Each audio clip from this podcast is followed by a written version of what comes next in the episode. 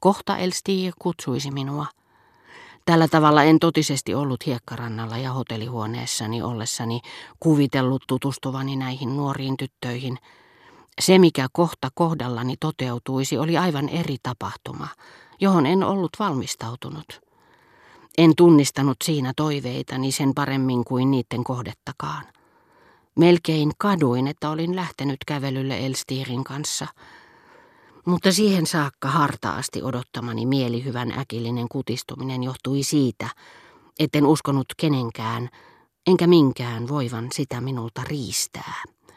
Ja se ponnahti kuin kumin voimasta koko entiseen laajuuteensa, kun päätettyäni vihdoinkin kääntää päätäni, näin Elstirin seisovan jonkin matkan päässä tyttöjen keskellä ja hyvästelevän heitä. Häntä lähimpänä seisovan tytön leveät kasvot, joita hänen katseensa valaisivat, muistuttivat täytekakkua, johon oli varattu tilaa laikulle taivasta. Kiitävän hetken ajan hänen katseensa kohtasi omani, niin kuin ne ukkosilmojen kiireiset kiitävät taivaat, jotka lähestyvät hidastelevaa pilvenlonkaa, koskettavat sitä, ohittavat, jättävät sen taakseen. Mutta ne eivät tunne toisiaan, vaan lähtevät kumpikin omille teilleen. Niin viipyivät katseemmekin hetken kohdakkain, eikä kumpikaan tiennyt, mitä lupauksia tai uhkauksia sen edessä olevalla taivaankaarella oli sen varalle tulevaisuudessa. Vain juuri oman katseeni alta kulkiessaan hänen katseensa verhoutui kevyesti, hidastamatta silti vauhtiaan. Aivan kuin kirkkaassa yössä tuulen lennättämä kuu, joka kulkee pilven alta ja kätkee hetkeksi valonsa tullakseen kohta taas esiin. Mutta Elstir oli jo kääntänyt selkänsä tytöille, eikä hän ollut kutsunut minua. Hän lähti tulemaan takaisinpäin ja tytöt kääntyivät poikkikadulle. Peli oli menetetty. Tulin jo sanoneeksi, ettei Albertine näyttänyt minusta sinä päivänä samanlaiselta kuin sitä edellisenä, ja että hän tulisi joka kerta näyttämään erilaiselta. Mutta tajusin sillä hetkellä, että tietyt muutokset jonkun ihmisen ulkomuodossa, hänen merkityksessään ja suuruudessaan, voivat myös johtua hänen ja itsemme välillä vallitsevien mielentilojen vaihtelevuudesta. Ja erittäin tärkeä osa tässä leikissä on sillä, mitä uskomme. Sinä iltana usko, että tutustuisin Albertiniin ja sen haihtuminen olivat muutaman sekunnin välein muuttaneet hänet mielessäni merkityksettömäksi ja taas mittaamattoman kallisarvoiseksi. 2 vuotta myöhemmin usko Albertinin uskollisuuteen aiheutti tuhoutuessaan samantapaisia muutoksia. Olinhan toki jo Combrayssa nähnyt, miten 2 suurta tunne-elämääni hallitsevaa vaihetta tuntien kuluessa pienenivät tai suurenivat, sen mukaan kumpi kulloinkin oli meneillään. Iltapäivisin tuskin huomattava auringon sokaisemaa kuun valoa muistuttava murhe, ellei äiti ollut lähelläni. Öisin taas sama tunne kaikkivoipana valtiaana sielussani, tuoreempien ja pois pyyhkäistyjen muistojen tilalla. Mutta sinä päivänä, nähdessäni Elstirin lähtevän tyttöjen luota ilman, että oli kutsunut minua, tajusin, että mielihyvän ja murheen eri asteiden vaihtelut mielessämme eivät johdu yksinomaan 2 eri mielentilan vuorottelusta, vaan paikkaa vaihtavista näkymättömistä uskomuksista, jotka esimerkiksi saavat meidät suhtautumaan välinpitämättömästi kuolemaan luomalla sen ylle epätodellisuuden valoa ja tekemällä mahdolliseksi sen, että pidämme kiinni menostamme musikaaliseen illanviettoon, joka menettäisi kaiken viehätysvoimansa, jos, saadessamme kuulla, että joudumme giljotiiniin, uskomus, joka sitä ympäröi, yhtäkkiä hälvenisi.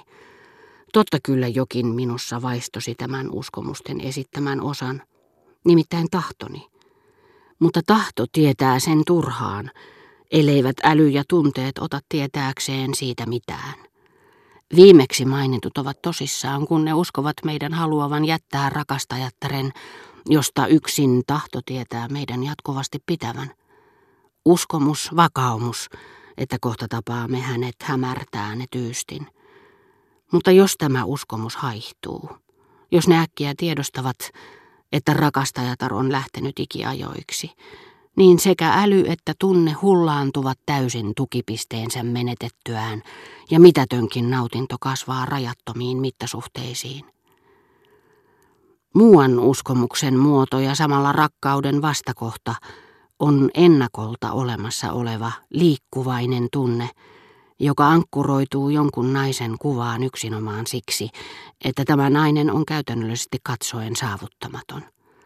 Siitä alkaen ajattelemme vähemmän itse naista, jota meidän on vaikea kuvitella, kuin keinoja, joiden avulla voisimme tutustua häneen.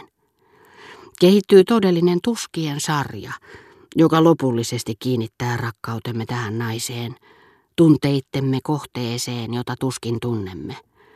Rakkaudesta tulee suunnaton, emmekä edes ajattele kuinka vähäistä, vaivaista osaa todellinen nainen siinä esittää.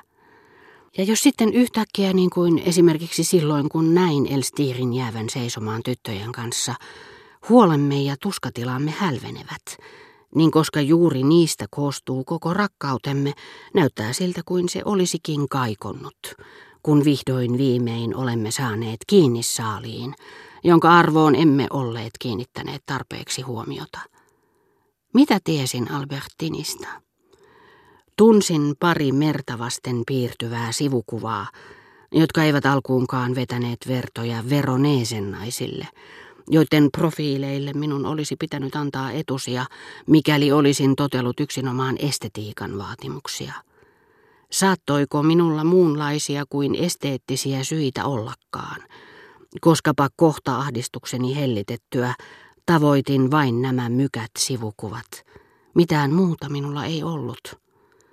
Siitä alkaen, kun olin Albertinin nähnyt, mieleeni oli joka päivä noussut satoja kysymyksiä. Olin jatkuvasti sisäisessä mielessäni keskustellut Albertiniksi nimittämäni olennon kanssa, kuulustellut häntä, pannut hänet vastaamaan, ajattelemaan, reagoimaan, ja tässä loputtomassa sarjassa kuviteltuja Albertineja, jotka tuntikausia seurasivat mielessäni toisiaan, todellinen hiekkarannalla näkemäni Albertine esiintyi vain aivan alkuvaiheessa, niin kuin teatterissa naispääosan luoja, tähti, joka esiintyy vain pitkän esityskertojen sarjan ensimmäisissä. Tuskin tämä Albertine muuta olikaan kuin kuva ja hahmo. Kaikki, mitä häneen sen lisäksi liittyi, oli lähtöisin minusta. Siinä määrin rakkaudessa oma antimme on etusijalla määrällisestikin verrattuna siihen, mitä todella saamme vastaanottaa rakastetultamme. Ja tämä pitää paikkansa kaikkein aidoimpienkin rakkaustarinoiden suhteen. Onpa sellaisiakin, jotka eivät ainoastaan synny vähästä, vaan saavat ravintonsakin melkein olemattomasta.